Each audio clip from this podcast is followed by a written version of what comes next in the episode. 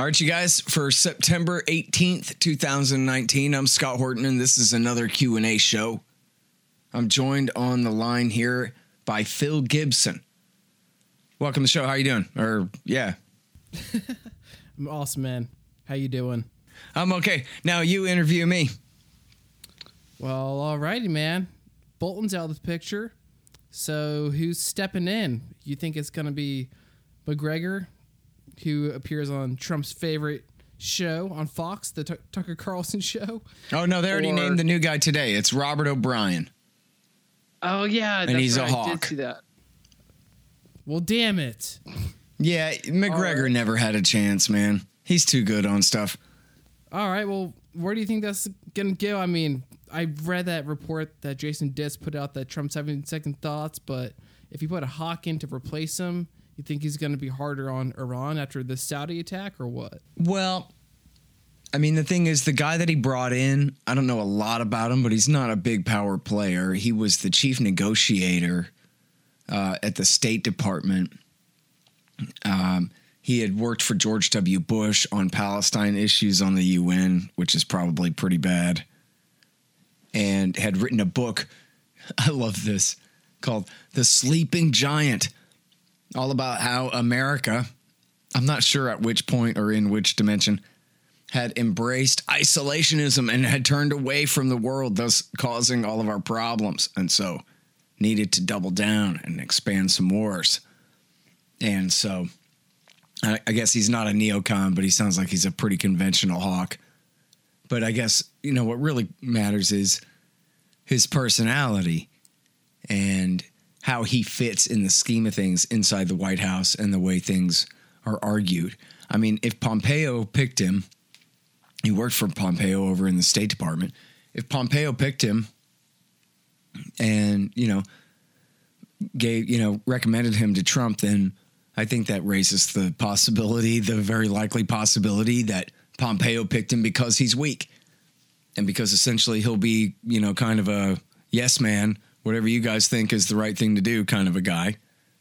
The same as the last couple secretaries of defense, or, you know, the acting and then the now current secretary of defense. You know, I'm sure in their neighborhood, they're the boss or whatever, but when it comes to the kind of egos that run foreign policy in the United States, they're not very well placed to have things their own way for good or for ill. They're pretty much there.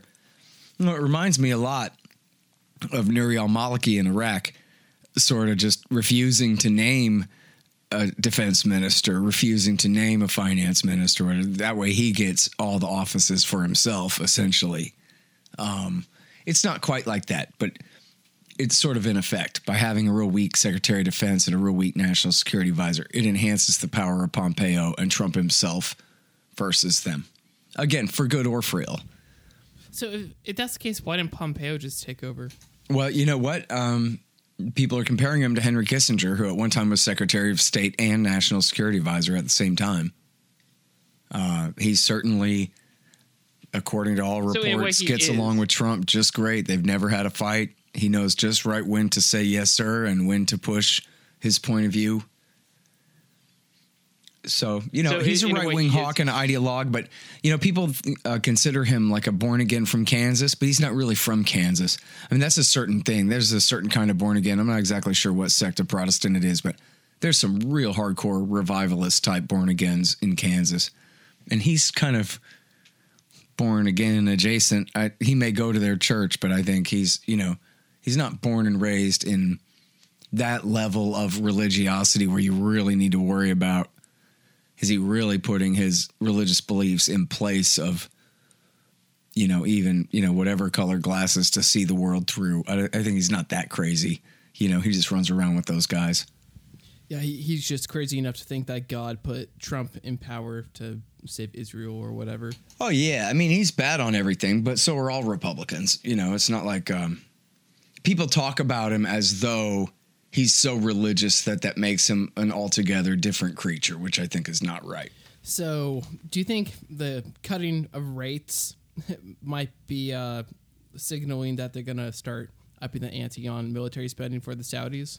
Oh, I don't know. I mean, Donald Trump has been, you know, really politicizing the Federal Reserve as much as he can. And, you know, he even put out a tweet. He said, who's the worst enemy of America, Chairman Z or Chairman Powell?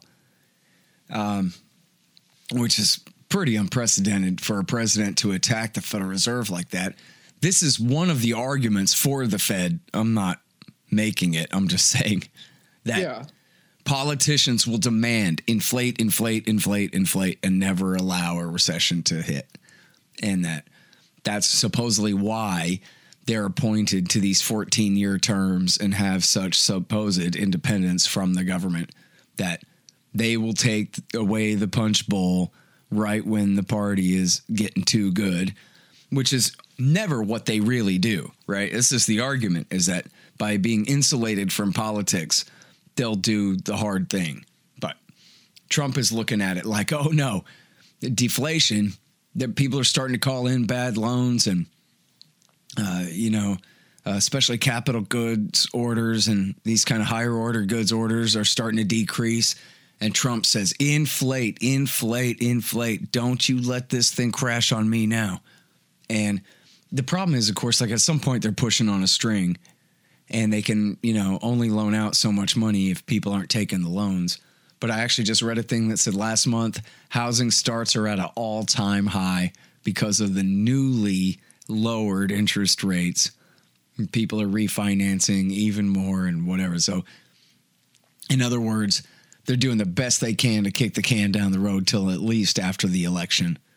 And, you know, it's funny because it seems to be the policy that the Fed is pursuing. But as Ron Paul pointed out, the president of the New York Fed, I guess a former president of the New York Fed, wrote an article saying that the Federal Reserve should jack up interest rates and should force a recession in order to hurt Donald Trump and make sure to rig the election so that he loses in 2020, which, you know, really goes right to this whole question of the Federal Reserve's supposed independence from politics. On one hand, you have the president browbeating them and saying, you better keep inflating so I can get reelected. And on the other side of that, you have, no, we should deflate so that he can't get reelected. You don't really have anyone saying, well, you know, our job isn't really to do stuff like intervene in elections on anyone's behalf. Instead, those are your choices. Should the Federal Reserve's current policy favor or disfavor the current sitting president, depending on whether you support him or not? Might as well get rid of it. If it's that politicized, what's the argument for its independence? Yeah, I can't argue with you on that. It's just kind of, you know, why is it there in the first place if it's not actually going to do what it's supposed to do? And look, we got a major crash coming. I don't know exactly how bad it is, but I know they created trillions of dollars of new money to fill in the gap from trillions of dollars of destroyed wealth.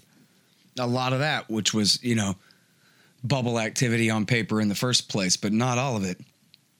And I don't know, but it sure seems like 2007 to me right now, when you had Bear Stearns coming down and the problems were starting to, you know, poke their head up, and then they're doing their best they could to paper over it. And the ratings companies were refusing to acknowledge it. And everybody's just, you know, squeezing their eyes shut and sticking their fingers in their ears and pretending that everything, that everything is going to be fine when, you know, they're just a year and a half away from a major catastrophe. And I think the only question really is, does it happen on Trump's watch, you know, or during his first term or after the election, which I presume will be in his second term if you look at who the Democrats are. How are we going to fix our underfunded trillion-dollar military? Yeah, well, don't worry, Trump. He's on top of that. Yeah, that McMakin interview was just great. Yeah, I'm just kind of lost for words on that, because just after seeing that the rates are being lowered, I just kind of thought, you know, what does this crash look like? And of all the bubbles that are out there, I mean, do they intentionally just kind of pop one slowly as they can after the other? Or is it best that it all just happens at once? Or? Yeah, you know, in 99, the dot-com bubble crashed, but the housing bubble kept on going. They just kept inflating and inflating, and the housing bubble stayed. And so we really, you know, in 2008, the stock market crashed and everything else along with it. You know, the whole dang economy. Same kind of thing happened in 87, or was it 88, the crash of 88, where, you know, it was a pretty big stock market crash, but then they just kept right on going again. Next crash didn't happen until a real recession hit after Iraq War I. So, yeah, we could see that, you know, where, okay, the NASDAQ gets hit or, you know, some sectors get hit, but then they just stomp on the gas and keep inflating some more and pushing everything down the road. The problem is, unfortunately, when they finally give up and they try to go ahead and let the air out of the bubble, so to speak, because they're afraid of how bad it's getting out of control, whether in terms of widespread price inflation or in terms of severe bubbles that even they can't deny. The problem is, once they start deflating, there's no way to turn it off, and the crash always comes. This is what Murray Rothbard talks about in For a New Liberty in the money section and money chapter there. And I think he says the same thing in What Has Government Done to Our Money? They always try to just barely prick the bubble and let the air out slowly, but it always leads to a crash. And then, of course, they inflate even more again, as they say, in order to create a soft landing so that everything doesn't crash all the way down. We can stop the crash at about halfway down with a cushion of new money. But then, of course, that just helps to start the setup for the next crash. And on it goes. They call it the business cycle. It should be called the government's war against the economy cycle. The government's war for some favored interests at the expense of everybody else. Cycle. Yeah, it's really refreshing to really kind of fully understand how foreign policy really does come back home, because we're the ones providing all that chaos overseas to actually happen. And I mean, the Fed is just like the main tool that's allowing that to happen. Right. Because they can't raise your taxes, not that much, to pay for a whole new war or three or four. No way. So instead they just inflate. And you pay the price later, but you don't realize that your time in the unemployment line is your cost of the genocide, your share of the price of killing all those people. Which makes me think we're that much closer to a potential war. I mean, you would hope and think, more so hope, that people would pick up this pattern on blaming Houthis for this and that, and then at the end of the day, you just have to blame Iran.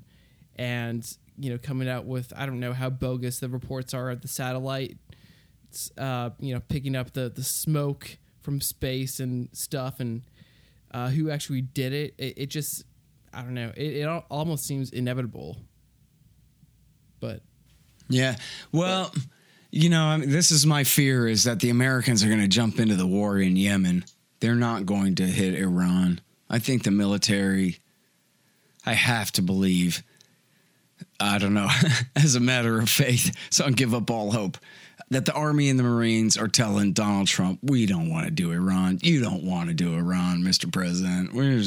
Comes down to it, we'll do it. But yeah, we really don't want to do that. It's just biting off too much. You know, so many of their policies in the Middle East are about trying to figure out a way to spite Iran, because they can't actually attack them. They just have too much of an ability to fight back. Yes, America would win the war, even on their soil, eventually. But it would take a massive war, even if it was just an air war. Even if America didn't actually invade with infantry and try to, you know, occupy the country or some kind of crazy mission like that, which could be done on like a World War II level type invasion of Normandy sort of a deal. But even short of that, a massive air campaign against Iran, which would ultimately be successful at decimating their military, their Navy, their Army, their Air Force, and their, you know, their Quds Force and command and control bases and whatever. Well, not the force itself, but wherever they're based from and their assets and this kind of thing. It would still come at enormous cost, because there's just no way to take out all of Iran's retaliatory capability in a quick enough period of time. And meanwhile, you have American men and material and assets all through the region. in Afghanistan and Iraq and Kuwait and all up and down the western side of the Persian Gulf there, and including all of our assets or all of our allies, financial assets, oil and downtown Abu Dhabi and whatever you got.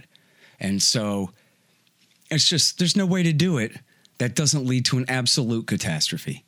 And Donald Trump doesn't want that.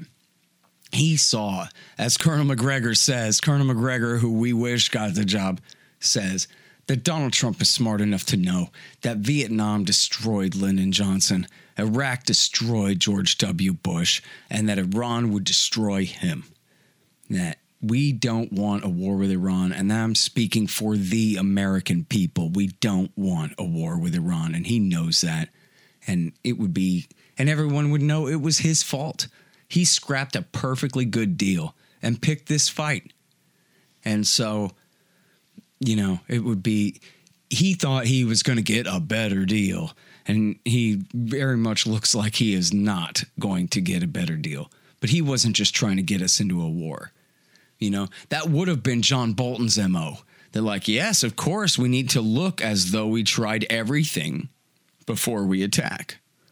You know, and, you know, and I think probably Bolton and others promised Trump, too, that, you know what, if we can't get them to, you know, go ahead and give in and give us a better deal, then don't worry, because our economic warfare against them could just destroy their regime and force them out of power anyway, which I think is a complete ridiculous daydream. It's never going to happen. But yeah, no, I think there is a narrative like that. I think Pompeo believes that. He certainly repeated that mantra a few times, that don't worry, the regime problem there is going to take care of itself for us. Because why? Because that's what the MEK said or some, you know, I don't know who told him that, but that's not true. Yeah, economic warfare is really just going to hurt. You know, you have sanctions, and then the secondary sanctions are really just going to hurt partners that the U.S. trades with, too. So it's like a lose-lose situation there. Right. And, of course, all actual legitimate businessmen in the country are suffering, while the Quds Force and their allies who run all the black markets, who are, you know, the forces that are tied not just to the regime, but to the worst aspects of the regime, the Revolutionary Guard Corps and so forth, they're the ones who make out like bandits. It's not that that oil's not getting sold. It's that it's not getting sold by legitimate companies. Instead, it's getting sold by special operations forces, you know, who are making the money for themselves and building up their own little fiefdoms and, you know, helping to spread that kind of political, economic corruption throughout the country. So it benefits the hawks. And this has always been the case, that on both sides, in Iran and in the United States of America, the enemy is the moderates who would dare to negotiate, you know, and we have the hawks constantly playing off of each other and benefiting from each other's rhetoric and from each other's actions. And every time the moderates say, yeah, but listen, can't we just shake hands and work this out? They get upset. And that goes for Trump, too. When Trump says, hey, I think I would like to have some talks with President Rouhani, you get some drone strikes on a Saudi base. Now, I got to tell you, I really think that that was the Houthis. I don't believe for a minute that it was the Iranians. As they're saying now, oh, they fired a bunch of missiles from southwestern Iran. But America didn't notice this. No one noticed this until after the fact. Oh, and then, by the way, it took them a day and a half to make that up. But anyway, or 2 days. But anyway, yeah, no, that's what happened, all right. And then it's already coming out that from the satellite views, they were saying, well, the missile impacts seem to not be from the south, as though the Houthis had done it, but instead from the east, as though, or the north, as though they'd come from Iran. But then the pictures come out, and they don't show that at all. The pictures show that the damage is on the western side. And so that's certainly the opposite side of where Iran is, and it's consistent with the Houthis, who are in the southwest compared to, you know, the targets in Saudi Arabia, in eastern Saudi Arabia there. And so, you know, they just make up whatever they want. They just say whatever they want. You know, I was on Dave Smith's show earlier, and he was talking about how he did the Kennedy show last night, and they were joking about the CNN coverage where they have their bullet points. and they say, what we know, Iran did it. And then they go on with the thing. And it's like, yeah, no, we don't know that, do we? All we have is that's what the U.S. government claims. That's all. And that's worth nothing. In fact, if anything, it indicates that some opposite is true and that we should wait to find out. And in fact, look who has motive. Everybody who would want to prevent now a post-Bolton Trump administration from trying to figure out a way to negotiate with Iran. Now, the Houthis, they have their own motives, self-defense. But there are plenty of others in the region who would have had reason to do that as well. And so, and in fact, just nobody knows. Who could fly a fleet of drones into an oil refinery and drop some explosive charges? Anyone. And that's a whole other topic. This is the future of your land and mine and the whole world from now on. Drones, untraceable drones, flying around, killing people. You're going to see armed robberies like this. You're going to see political assassinations like this. From now on, you don't need a Reaper drone. And get your local drone down at Fry's and a couple of adapter kits later, and you're good to go to war.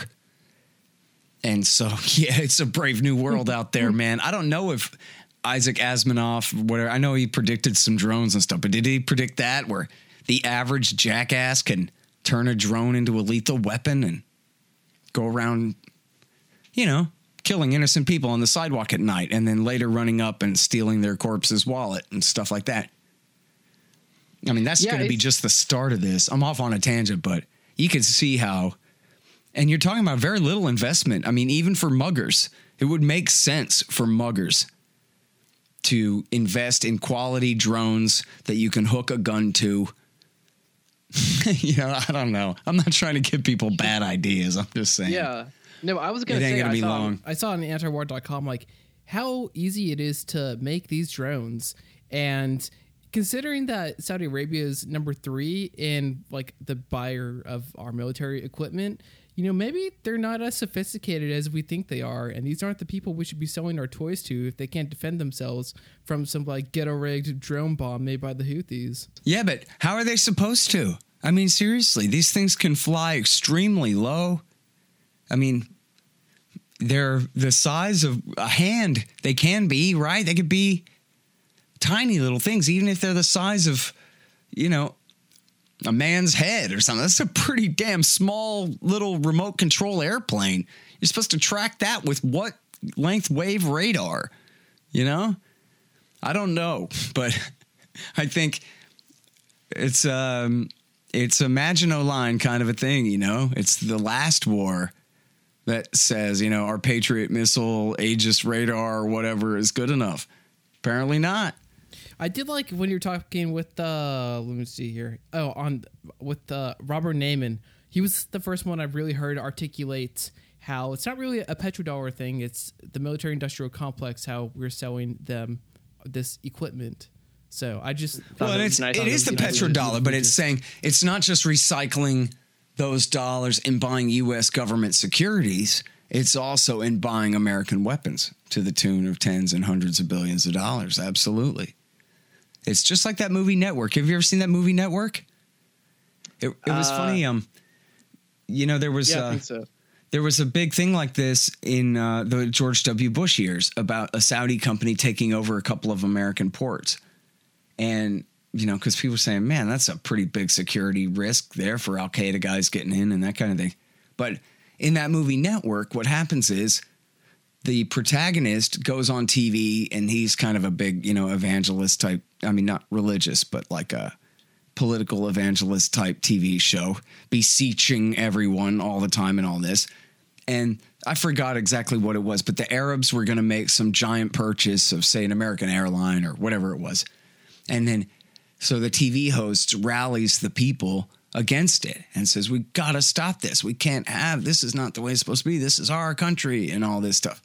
And then the boss, who's played by Ned Beatty, who's the boss of the corporation that owns the media company that he works for, calls them upstairs for the big meeting where he explains to them that we put our money in Arabia. Now they have to put it back. That's how it works. And you don't know what you're doing, and you're messing with our system and the ebbs and flows here. So let me tell you something, pal. You're going to work for me now. And you're going to get out there and you're going to tell them that we want the Saudis to buy whatever property it was, whatever it was in there. And that's exactly the way it's going to go. And you got to see the movie. It's a great movie. Faye Dunaway and, I forgot who played the protagonist, but you know, it's funny. I'll tell you what, when you watch that movie and Ned Beatty gives him the big speech about how the corporations rule the world and there are no more nations anymore and all of this stuff, that was Greg Palast that wrote that. And that originally, that came from a book that Greg Palast wrote when he was like 21. And then his father knew the guy that wrote that movie. And so that guy had become familiar with Palast's book and took a couple of pages of his book and turned it into that Ned Beatty rant about, let me explain to you how the world really works here, son, which is really great, you know. Anyways, hey, were there questions in the Reddit room for us here? I could have said at the beginning, this is where I take questions from the Reddit room, the donors, everybody who supports the show with $5 or more a month by way of PayPal or Patreon or what have you. Gets keys to the Reddit room where they can do things like ask me questions that I might answer on the show. I think there was one that I saw, but I can't remember what it was. Maybe it was a Latin America question. Oh, I know what it was. It was about why do these other governments back Guaido? Since he's such a freaking joke, we know why John Bolton and Donald Trump backed him, but how'd they get all of Europe to go along with that and everything? I really don't know. I mean, maybe the Americans were promising them a better future in dealing with Venezuela over their oil. I mean, you got to admit the commies have run that country into the ground. So American sanctions haven't helped, but American sanctions don't get all the blame either. And so, you know, it's the resource curse, man, but it's to the nth degree, right? It's like they're the argument ad absurdum where they get so fat and lazy and stupid, pumping free money out of the ground, that they lose their priority of even maintaining the equipment that it takes to pump the free money out of the ground.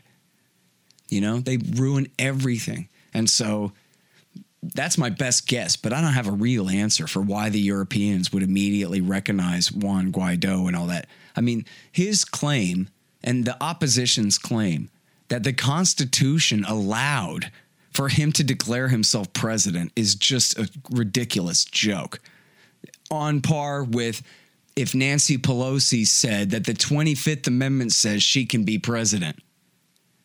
That's not what the 25th Amendment says, that you can do a coup d'etat and the Speaker of the House of Representatives can announce themselves the president. And the analogy is almost perfect. I mean, in Venezuela, they said, well, we dispute that the last election was fair. And so we're saying he was unfairly elected.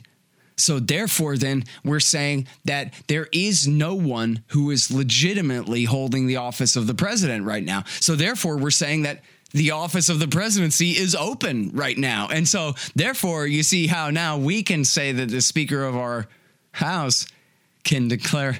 Yeah. So, you know, I heard from CIA on CNN that Trump only won the election because of the Russians. The Russians. And so his election was illegitimate. So therefore, in fact, the real presidency is open. He's only illegitimately a pretender to that office. And so therefore, well, geez, if the Vice President Pence isn't stepping into the job, well, everybody knows that next in line is Nancy Pelosi. So I guess according to the 25th Amendment, since she's next, and according to the 25th Amendment, you can just do a coup if you want. Then it's the same level of legitimacy, and it's completely ridiculous. Although, you know what? I don't know if Nancy Pelosi tried it. Maybe the Europeans would go along with that, too. You know? They'd be pretty happy to get rid of Trump. But no, I mean, that guy. And then, of course, it turned out that he's just a crook.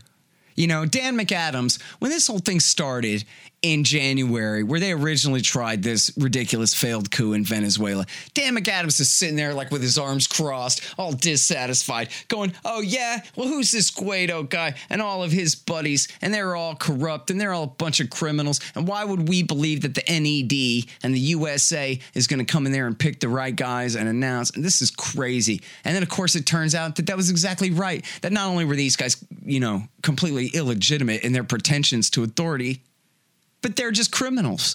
And they just stole a bunch of money. Guaido and all the people around him stole whatever number of millions of dollars from the Exxon or the Citco fund. You know, they had, you know, these corporate it was Exxon. It was a former board member of Exxon was one of the guys that was helping run the entire Guaido thing. And then him and his buddies got busted for running off with millions of dollars. And that included, you know, money that was put up by their supporters, you know, who believed in them as well. And these guys just took all the money and probably spent it on Coke and whores and Angus steaks and whatever, and they're good. And so I remember it was funny because I remember seeing Dan McAdams essentially in the exact same chair, in the exact same position there on the Ron Paul show. Just a few months later, 3-4 months later, going, yep, see, they're nothing but crooks, these guys. Juan Guaido, not only is he a loser and a traitor, he's a common thief. He's a scum of the earth. And so this might be a good time for some libertarians who got caught up in that, well, look, everybody, did you hear? A left-wing enemy. Finally, someone I can take the side of the U.S. government against. Yeah, in favor of a bunch of scumbags. Big surprise there. And, you know, Pompeo admitted apparently on a secretly recorded admission that he didn't know he was on a hot mic, saying that, you know, the truth is if we got rid of Maduro tomorrow, we'd have 20 Guaidos all claiming that they should be the president and they have the legitimate claim to the title. So, in other words, that's who the opposition is. A bunch of guys who couldn't work together to save even their own faction, much less the country. And just a bunch of scumbags who want all the power for themselves. That's all. And in fact, think about it. All you'd have to do to be a Venezuelan hero is say, look, man, I'm running on Maduro's exact platform of free stuff for everybody all the time. I'm just saying we got to print less money. Right? Like you could do that and win. We're printing too much money. It's too disruptive to the economy. No one is able to save. And so we have to stop with the hyperinflation. But don't worry, you still get your free stuff. That would be essentially enough for any serious candidate to win there and to be, you know, taken seriously by the people of that country. But there's nobody like that. You know? And it's too bad for them. But, you know, and this was obvious at the time, too, by the way. You know, I don't know. It sure wasn't on TV, but it was on Twitter and it was around the internet where they would show these protests with, you know, a couple of thousand people, maybe 2,000 or 3,000 max. Most of them were just in the hundreds. But then there was drone footage from above the march in front of the presidential palace or whatever they call it there. I think it's the presidential palace, where there were hundreds and hundreds and hundreds of thousands of people, like probably more than 500,000, probably far more than 500,000, just stretching for miles and miles and miles and miles. So there's your revolution. They're out there protesting in defense of the president in his palace, out front protecting him from the attempt by this small minority of rich right-wingers to launch their coup. And so you can say that makes them damn fools, but they got popular sovereignty or not. Well, that's pretty foolish too. But anyway, certainly this small minority faction has no claim on legitimate authority whatsoever in the face of that. And when you said that there were 20 people lined up behind them, is that because they're all CIA plants through like some AstroTurf program, or how does that all work out? No, I mean, there is a right wing among the rich and, you know, more Spanish than Indian types down there. the country has been ruled by the right in the past, including right up until the time when Chavez took power. There have been leftists in power previous to him. But, you know, they essentially, and this is the problem, you know, throughout Latin America is essentially there's never been anything like a regime of libertarianism at all. I mean, in America, you sort of have it by default because the U.S. is so big. I mean, never mind the Indians and black people and stuff. I know that it wasn't all fair, but I'm just saying for the vast majority of the population, people really could own their own land and not have it stolen out from under them and build it up to a higher value and buy it and sell it and trade it and not have local warlords take all their profits and this kind of deal. You could say it was a de facto thing. It was somewhat the, you know, with purpose. Anyway, down there, you just essentially you always have right-wing fascists versus left-wing Marxist guerrillas. And then if the Marxist guerrillas actually end up taking power, then they create some ridiculous, you know, crappy pseudo-commie regime like we've seen in Nicaragua and in Cuba and in, well, ain't nothing pseudo about the communism in Cuba, in Venezuela. And they just do a horrible job. But then the only other choice is essentially the rich, you know, the very small, wealthy minority. And they don't believe in free markets. They don't come to power saying, listen, you poor Indians, we're going to teach you how to be free. This, we're going to have sound money and you're going to save up some capital and invest and soon we'll all be rich. No. Instead, they only care about themselves. They have, for example, you know, the oil in Venezuela was nationalized way back in, I think, the early 1970s or mid-1970s. Well, when the right-wingers were in power, they just kept all that money for themselves. You know, when Hugo Chavez came in, he brought the standard of living up for the poor of that country by huge, you know, double-digit percentage points. Hospitals and schools and housing and paved roads and electricity and, you know, bringing civilization to the ghetto where they didn't have it. And all that money before was just being hoarded by those who had the political power, right? They didn't make the oil. They just had the political control over it and the ability to sell it. And then, you know, they were essentially fascists. I guess you wouldn't say they're like Nazis because it wasn't with that level of ideology behind it, but you don't call it free market capitalism because there ain't nothing free or market about it. It's, you know, pure cronyism. And, you know, there's a book by Antonio Vargas Llosa called Liberty for Latin America. And that's his lament that all we get to choose between is the reds and the browns. And nobody believes in property.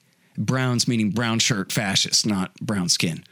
The reds, communists, and the brown shirt, you know, fascists, and for economic views. And there's never really been liberty and real property rights. And so, and of course, it's that kind of thing is conflated with the right, unfortunately, when it's really the antithesis. But anyway, so that doesn't answer the question. Why did Europe go along with recognizing this guy, Guaido? I don't know. Someone must have promised them some money. They must have thought they were going to get something for free. Yeah, I think it's pressure, like how secondary sanctions work. So the U.S. was just telling Europe to go along to get along and this and that, but I don't know. Well, that's the other thing too, right? If you're the French and the Germans and whoever, are you going to, you know, argue with Trump about everything? Or this one's in Latin America. The Americans want to do it this way. Go ahead and give it to them on this one because we're sick of fighting about every little thing and we got other things like Iran and whatever to deal with, you know? Yeah. I want to take a turn on here because I want to know a bit more about the CIA, just in general.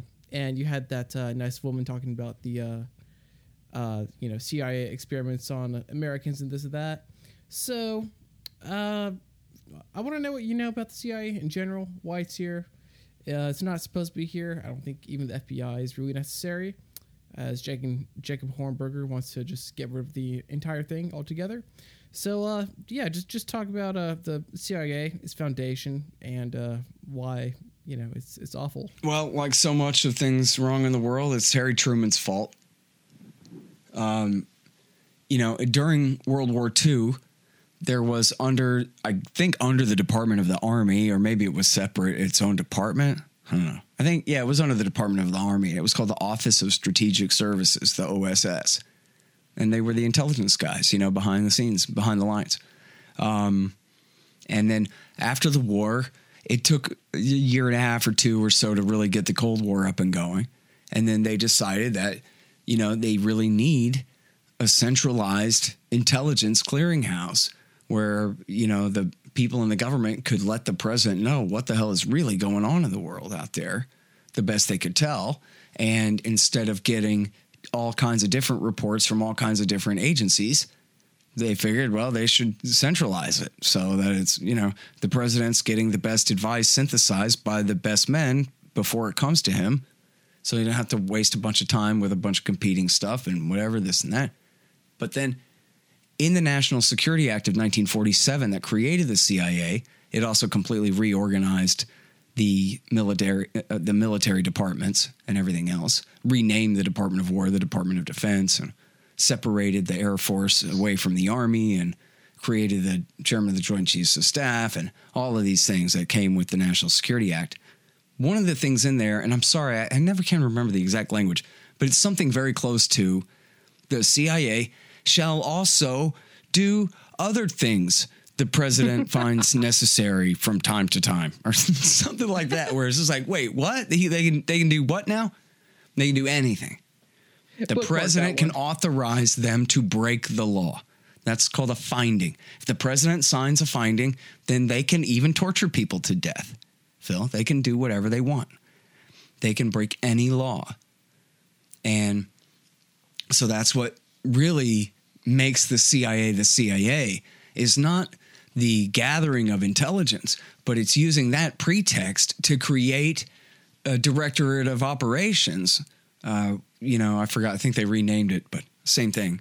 You know, the clandestine service, the covert action branch, where they go out there and, quote unquote, collect that intelligence.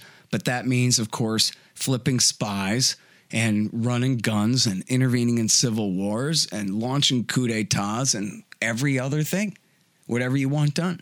So then, you know, Truman's out and Eisenhower comes in. Well, and I should say, too, that the whole thing was staffed from the very beginning, as the OSS had been as well, really, by a bunch of skull and bonesmen, a bunch of the very widest wasps from Yale and from Wall Street, from the Morgan firms and the Rockefeller firms, and particularly the Rockefeller's lawyers, like the Dulles brothers, who came in to run the whole thing.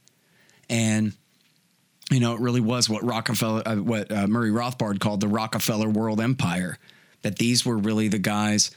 You know, I don't know. I'm almost certain this comes from David Horowitz's book, The Rockefellers, that he wrote with Peter Collier back when he was a communist, where he talks about how after World War II, Standard Oil already had offices all over the world. They had a massive international business network. And the State Department came to them, or maybe they just owned it already all along. They controlled the Council on Foreign Relations, which controlled the policy of the State Department, virtually locked at that time. And they just built the entire State Department on Standard Oil. And the Standard Oil network became the skeleton of the State Department's international presence. All those new ambassadorships all over the world that came up when America embraced world empire after World War II was all built, you know, through, you know, these conflicted interests. And, you know, the Dulles brothers themselves were the Rockefellers' lawyers. So one went to become the Secretary of State and the other went to run the CIA under Eisenhower. Now, Eisenhower was an Army guy, and he didn't like the Army pushing him around and demanding that they needed 5 new divisions here and they needed 5 new divisions there. And you know what they could really use would be about 10 or 15 new divisions over here. And Eisenhower was like, no way, dude. He was a 5-star general. So he's like, you guys aren't going to push me around with this. So he had a new look policy instead that said, what we're going to do is we're going to create 40,000. Well, I don't know if it was that many. We're going to create 10,000 H-bombs. And then that way we don't need to expand our army. We're going to balance the budget while we fight this Cold War. And we're going to have this massive nuclear deterrent. And we're already a huge army, but not huger. But we're going to build up this nuclear deterrent, and then we're going to use the CIA to overthrow everybody that we don't like. And we're going to wage this Cold War against the Soviet Union, mostly through, you know, economic means and alliance building. And that meant waging war against, and of course, this is after World War II, so many anti-colonial and independence movements against their former European masters were all caught up in leftist politics and Marxism and all kinds of things. So it was really easy to conflate independence movements with Marxism and Soviet communism and all of that. And then the idea was all communism in the world is answerable back to the Kremlin, which of course wasn't really true, but was the frame in which they built it up. And so then, you know, they had a free hand. So they did a coup in the Congo against Lumumba, which I think it was the Belgians that actually killed him, but the CIA was in on it, you know, all along there. They overthrew Arbenz in Guatemala. They did, of course, Mohammad Mossadegh in Iran. And, you know, I'm leaving out a bunch. They went all through the 1950s. They did all these coups. And then, of course, they started escalating in Vietnam and all of these other things. And the CIA was a big part of that, too, and laying the groundwork for American intervention there. And so it's the president's private army. They're not accountable to the law. It was only in the 1970s that the intelligence committees were created in Congress, but they're nothing really but rubber stamps. And it's thought, and I don't necessarily believe this because I don't think it's really a matter for belief one way or the other. And I'm not invested in the narrative exactly one way or the other either. So I'm not committed on this, but it is widely believed and for credible reasons, although I don't know if it's really definitive or not, that the CIA shot the president in the face in Dallas in 1963. And I don't think he truly threatened their independence. People say that he had claimed he was going to smash the CIA into 1,000 pieces and all that. I mean, who knows? That's a supposed quote with a single source. You know, I don't know. But I think overall, he wanted to end the Cold War. I was convinced by Mike Swanson in the War State book that, in fact, yeah, the people who say that he wanted to get out of Vietnam and the people who say that he wanted to end the Cold War, that was true. It wasn't just the American University speech. There were things that he was doing that he was really going to try to open up negotiations and create a system of peaceful coexistence to replace the brinksmanship and the containment policy and all that of the Cold War. And I don't know that they did it, but you know what? It's a credible accusation. Because would the CIA have done that? Sure. And you know who quite apparently thought so? Harry Truman, who wrote a letter to the Washington Post, an essay, I guess, an op-ed for the Washington Post about a week later or 2 weeks later, saying that the CIA should be abolished. And he never meant for it to be its own independent government out there in Langley doing whatever they want the way that they do and all of these things. And for Harry Truman to write that in the Washington Post just immediately after the death of the president, where it was suspected that the CIA had done it, it was pretty clear that that's what Harry Truman meant. And he ain't the only one. And then, so, yeah, man. And then it's endless. You look at the cocaine problems. I mean, so many social problems that we still have to this day in this country because of the crack epidemic and the drug wars of the 1980s. If you look at, you know, their interventions throughout Latin America on behalf of the Contras in Nicaragua and right-wing death squads in El Salvador and all of that, you look at the way, quite apparently, I'm ruining my whole book before it comes out, my next one, but this is already reported if you look for it, that it's not like I journalisted this myself. The CIA was telling Kuwait to tell Saddam Hussein to go to hell at the same time that the State Department was telling Saddam Hussein, we don't care if you break their kneecaps. Go ahead. And, man, we could just go on and on and on all day, but it's unaccountable power with an unlimited budget. And, you know, I asked Philip Giraldi, I said, hey, when Trump called off CIA support for al-Qaeda in Syria, Were they mad about that or what? And he goes, no, they were so thankful. They hated that job. That was one of their worst jobs. What? We have to back al-Qaeda in Syria? Even after all of what's happened? Okay, whatever you say, Barack Obama, you're the boss. And so they do the job. But you can imagine that probably some of those guys know guys who were killed by al-Qaeda guys. You know what I mean? You had special ops guys in Jordan training them and getting fragged by them. And special ops guys going, look, I'm sitting here training terrorists for the CIA, and I know that they're going to turn around and shoot me. And then, oh, look out, spoke too soon because there it goes. They turn around and kill him. Yeah, but we thought we could contain them. Yeah, no, not so much.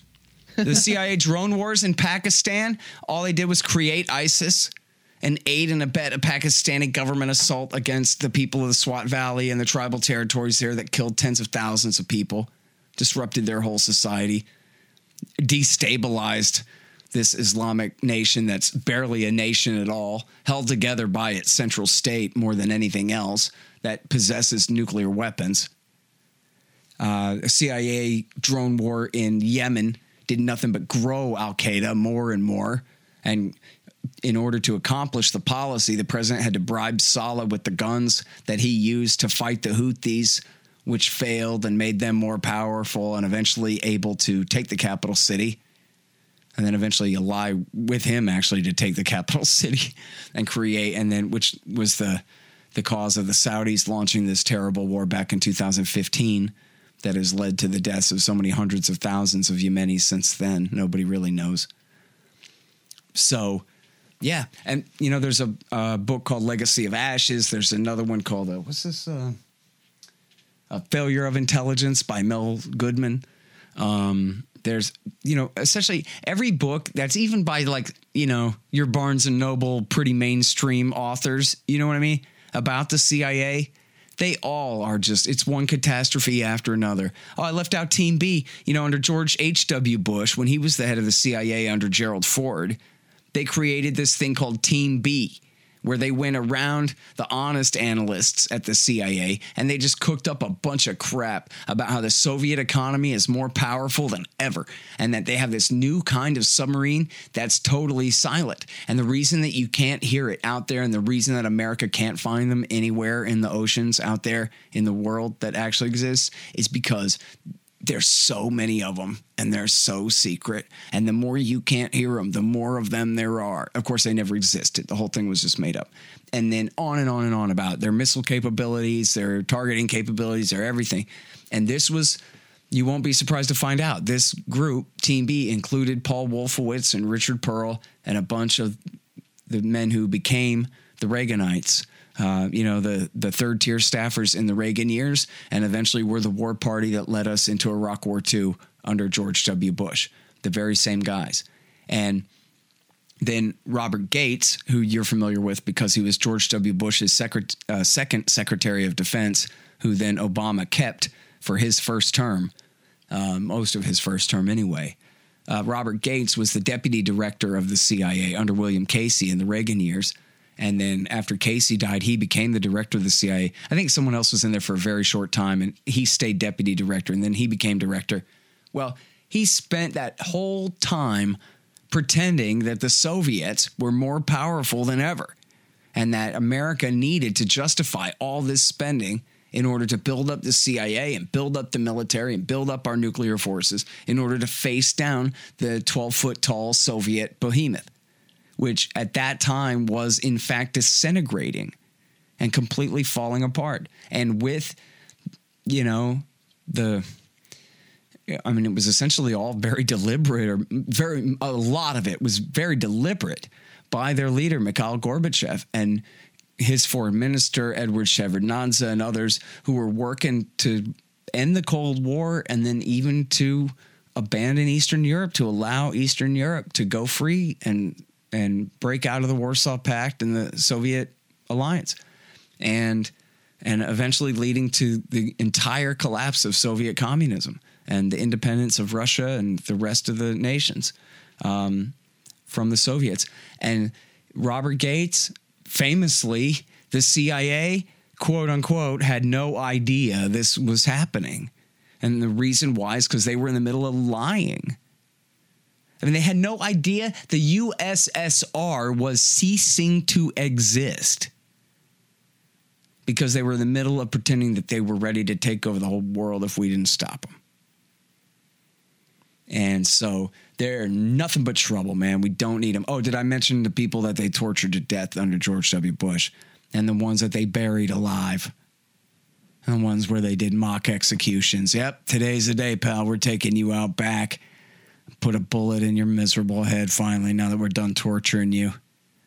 Now that we got enough lies out of you, and then dry fire a gun next to their head, that kind of thing. Or I know Al-Libi, who they worked with the Egyptians to torture him into pretending that Saddam had taught Osama how to make chemical weapons and how to hijack planes. They then turned him over to Muammar Gaddafi to murder and call it a suicide in his prison cell there. That's the CIA for you. That was before they betrayed Gaddafi and took Al-Qaeda's side against him, you see. Oh, yeah, and then all of the MKUltra that you mentioned in your question was this project where they did this to, you know, foreign spies and defectors, but also American citizens as well. It wasn't just acid. It was all kinds of insane kind of tortures that they did, trying to come up with mind control assassins and trying to come up with truth serums and God knows what. And, you know, one example, as we talked about in that interview with Kelly Vlahos, was Ted Kaczynski, the Unabomber terrorist who, you know, I think he killed 2 or 3, but wounded dozens of people with letter bombs and package bombs over the course of like 16 years or something. He was an MKUltra subject. And what they'd done was given him a massive dose of acid and then sat there and belittled him and screamed at him and told him that he was scum and that he was subhuman, that his father hated him, and that, and all just the worst things that you could think of to say to somebody under the most, you know, intense dose of acid. We're not talking about a tab or 2 with friends on Friday night, right? We're talking about drink this, you know, and then they just destroyed him. They just destroyed him. And he turned into a monster, of course. And, you know, that's just one, a sensory deprivation to death, electroshock, and, you know, picking on poor black prisoners in the South, you know, got on and on and on, man. I'm telling you, they're just absolutely inhuman levels of cruelty by these guys. And then, you know what? Look at how they destroyed Gary Webb. Gary Webb was the reporter who really broke the story into the mainstream news. The alternative news already knew this. But he really broke the story in the mainstream news, in the San Jose Mercury News, that the CIA had condoned a massive cocaine importation operation into Los Angeles in the 1980s in order to make money to pay for the secret death squads in Nicaragua. And what they did to destroy him was a couple of, I guess, you know, black activists from South Central LA said, you see, we knew it all along. It was all a government plot to destroy our community. And I think actually maybe his editor had even like pulled 2 different sentences together into one sort of sentence and sort of made it sound like Webb was saying that the purpose of the conspiracy was to bring in this cocaine for the purposes of destroying the black community in South Central LA, when that wasn't how he was phrasing it. That wasn't right. The real answer was they didn't give a damn about the poor black people of South Central LA. They didn't care what happened to them at all. If every one of them turned into a crack zombie and died of AIDS, they didn't care at all. Now, what's worse? A deliberate plot to destroy them, or that level of cruelty against people who supposedly they are sworn to defend? They're sworn to be the people of South LA's security force at all costs. And then not only do they bring in this massive supply of cocaine, they keep it illegal. And not only do they keep it illegal, they ratchet up the penalties for it. They ratchet up the massive local police and federal police, DEA and LAPD crackdowns on the supply, which just drives the price up higher, drives the willingness of people to engage in crime in order to maintain their territory higher, means that poor people can't afford to snort it. They can only afford to smoke it, which is that much worse for you and that much more addictive and has that much worse consequences for families, people, adults, kids, grandparents, communities. And then, but they used the mistake that like his editor had used a pull quote to sort of make it sound like that part was on purpose. And they used that to destroy Gary Webb. They go, oh, Gary Webb, the crazy conspiracy theorist who says that the CIA deliberately destroyed the black community with cocaine. And he goes, that's not what I said. I said they deliberately brought the cocaine in. And apparently they didn't give a damn what happened to the victims of the economics of this entire process, but that was enough for them to ruin his life. And, people think that the CIA must have murdered him, but it really was a suicide. And people who knew him knew it was a suicide. He had sold his house. He, left all his money and all of his transferred ownership of all of his possessions over to his wife. I think someone had stolen his motorcycle, was like the final straw, shot himself with his father's gun, a small pistol.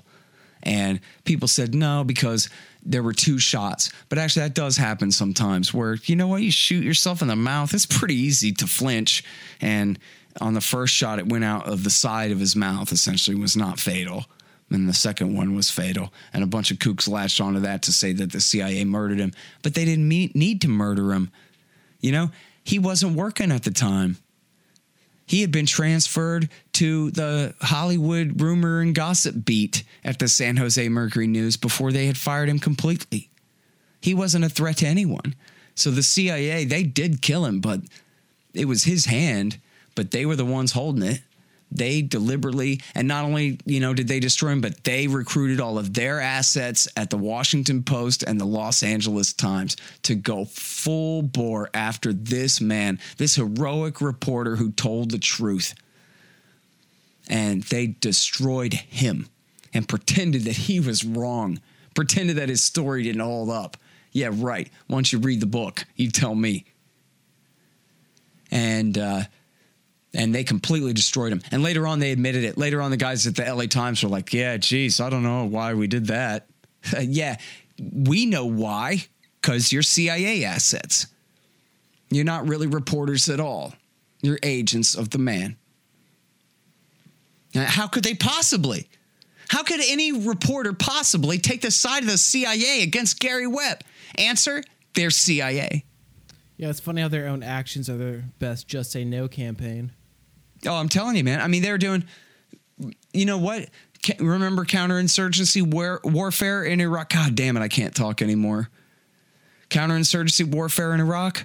Let's just do sweeps and arrest every fighting age male Sunni in this neighborhood and that neighborhood. That's the way they did the poor blacks of LA. Oh, you guys have a abundance of cocaine problem. And a black market problem and a Crips and Bloods war over control of the territory, huh? Well, that's fine. We'll just send the LAPD in there like soldiers to kill people, to round them up, to toss them in cages for decades for simple possession charges. I forgot whose drug war documentary it was where they show some old clip from the 80s. And it's a bunch of black guys behind some bars at the penitentiary, California penitentiary, and they're all kind of hollering at the camera trying to get a chance to say one thing. And this one guy, like his voice kind of breaks out against the rest. And he goes, look at me. I'm doing 35 years for some crack rocks in my pocket. Does that sound fair to you? And then the answer is, you don't count. You're not a human at all. We don't know your name. We don't need to know it. You probably won't live the 35 years to ever see daylight again. But, hey, those are the breaks. Ronald Reagan's got a war to win down there in Nicaragua, And so these people are just collateral damage, right? They're like, all the tax money that you paid in your life being just wasted on the remainder of the change on some percent on something they didn't even use, That's the lives of these poor black people in the ghetto in LA. Was, you know, you're to be made an example of. Your life is not to be considered. You know, you're like you're a prop in somebody else's story. And that was the way they did it, man. It was ruthless cruelty. And, you know, that whole the Crips Bloods thing then spread out of L.A. to all across the country. I mean, there was the crack problem was not just in L.A. They were bringing it into Bill Clinton's Arkansas and spreading it throughout the whole South. And then, of course, it's coming into Florida and driving up to New York and all of that. They had Night of the Living Baseheads and all their own problems on the East Coast. And then you had, you know, that kind of gang violence over control over the territory spread to everywhere. Kansas City and Boise and whatever you got, man. Wherever's got a poor black part of town, you know? And it's been like that. And all that's because of the CIA. You know? They couldn't have just... And they did get the Saudis to just cut checks to the Contras. They did say to the Saudis, can you cut some checks for the Contras? But it just wasn't enough. You know? They should have asked for some more. But yeah. But anyway, so back to the real point there, though, is which is worse, that they deliberately sabotaged this society this way or that they just didn't give a damn at all, you know? Same difference, especially if you're on the receiving end, especially if you saw your community torn apart, your own kids killed in the thing, you know? But you know what? Nobody in South Central LA had any relatives at CIA who could say like, hey, those are my people whose lives we're destroying, man. So they're the voiceless in that one. All right, yeah, next question, or we're already over an hour. Was there more stuff? If you want to talk about the Ron Paul book real quick, wrap it up on a happy note maybe. Yeah, man. So finally, it's the future, not the past, and I'm no longer working on it. I'm done. It's the book, The Great Ron Paul, The Scott Horton Show Interviews 2004 through 19. And it's the transcripts of 38 interviews of Dr. Paul, plus... when he and Dan interviewed me on their show, The Liberty Report, about Fool's Errand when it came out, and a speech I gave last November at Lake Jackson, Texas, at a Ron Paul event there. That was most of the speech was about the greatness of Ron.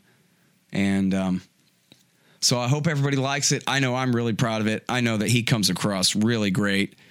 I come across as, you know, teacher's pet, suck up, embarrassment. But I don't care because, you know what, like, honestly, I really do believe he's the greatest hero in American history. And if I didn't take every opportunity that I truly had in my life to make sure that he knew that, then I would later really regret it.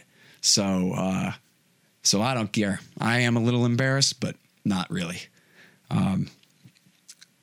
But yeah, other than that, it's perfect. Other than that, it's Ron Paul being right about everything for 15 years straight. It's just great. And I know everybody's really going to love it. It's The Great Ron Paul. It's at libertarianinstitute.org and on amazon.com, paperback or Kindle. And a great gift for the Ron Paulian in your life, possibly. Coming this Christmas. Yeah. And birthday's coming up, too, you know. Halloween, Thanksgiving. I don't know. Anyway. And listen, Ron Paul. Sheldon's book should be done soon. Oh, new title on that is Coming to Palestine. We had to change it because it turns out there's already a book called Why Palestine Matters. I like that one better, though. It's classy. Yeah. Oh, the Coming to Palestine? Yeah. Yeah, no, it is good, isn't it? It's kind of a double meaning, too, right? Like, yeah, you can get like a right winger's attention with that. So they can get red pilled secretly. Yeah. And you know what? It's just great. It is so good. And I just, yeah, there ain't much debate to be had. And I'm really proud that it's the Libertarian Institute that gets to put this out. And I think that we all should consider ourselves lucky that the libertarian take on Palestine was written by the great Sheldon Richman, who gets nothing wrong and everything right. And it's just so damn good. And I know people are going to love it. And I know it's going to change minds. This is going to be one where people give it to their dad and they're like, look, man, you think you know about some things? Read this and then get back to me. 30 years. You can't argue against 30 years of research. Yeah, man. Yeah, you know what? You can't argue with Sheldon Richman about a damn thing. That's what you can't do. And you know what? There are a lot of pro-Palestinians, but whose understanding of events are tainted by conservatism and liberalism, or worse. But not Sheldon. He's a libertarian. So he asks all of the right questions from the right point of view, and completely nails it. So I'm more proud of Sheldon's book than I am of my own here. But it's, either way, man, we got three now. Fool's Errand, No Quarter, The Ravings of William Norman Grigg, The Great Ron Paul, and coming very soon, I guess it ain't going to be till this weekend or next Monday or something. Wait, tomorrow's Thursday, right? It's possible we could get it out tomorrow night, but I think not. And then Friday, I'm going to be completely swamped. So it might be early next week, but early next week at the latest, we will have the new Sheldon Richman book out for you. Love it. Go buy it, people. All right, cool. Well, I'll let you go, man, because I'm going to go eat food. Yeah, I'm exhausted. Thanks for having me. It was a good talk. Yeah, man. Thanks, Phil. All right, you guys, that's the Q&A show for the 18th of September 2019, scotthorton.org/show. And then, you know, the real show is the interviews, scotthorton.org/interviews, or just check out the front page there. 5,000 of them for you going back to 2003. And yeah, check out the books, Fool's Errand and The Great Ron Paul, all available at libertarianinstitute.org and at amazon.com.